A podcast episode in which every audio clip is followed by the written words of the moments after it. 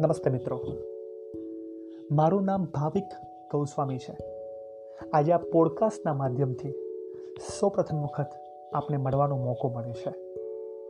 એક એવી વાત કે જે મને સ્પર્શી છે અને આપને કેવી ખૂબ અગત્યની છે. આજનું શિક્ષણ કે પછી સાચું શિક્ષણ?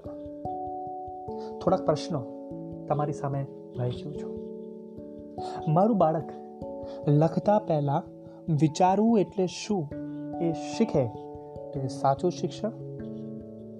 મારું બાળક બોલતા પહેલાં શ્રવણ કળાના કર્મને જાણે તો એ સાચું શિક્ષણ?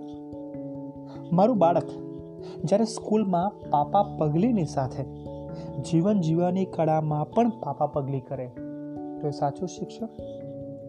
મારું બાળક માની લેવું તેના કરતાં સ્વનિરીક્ષણની અવેરનેસમાં રહે. તો એ સાચું શિક્ષણ? મારું બાળક કમ્પેરિઝનની સમસ્યામાં પડતા પહેલાં આત્મવિશ્વાસનો મૂળ પકડે. તો સાચું શિક્ષણ? આવા તો ઘણા પ્રશ્નો. એઝ અ પેરેન્ટ્સ આપણે પોતે વિચારવાના છે.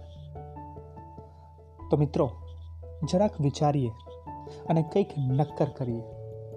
તો આવા જ વિષયની સાથે આપણે ગુફ્તગુ કરીશું આ પોડકાસ્ટના માધ્યમથી.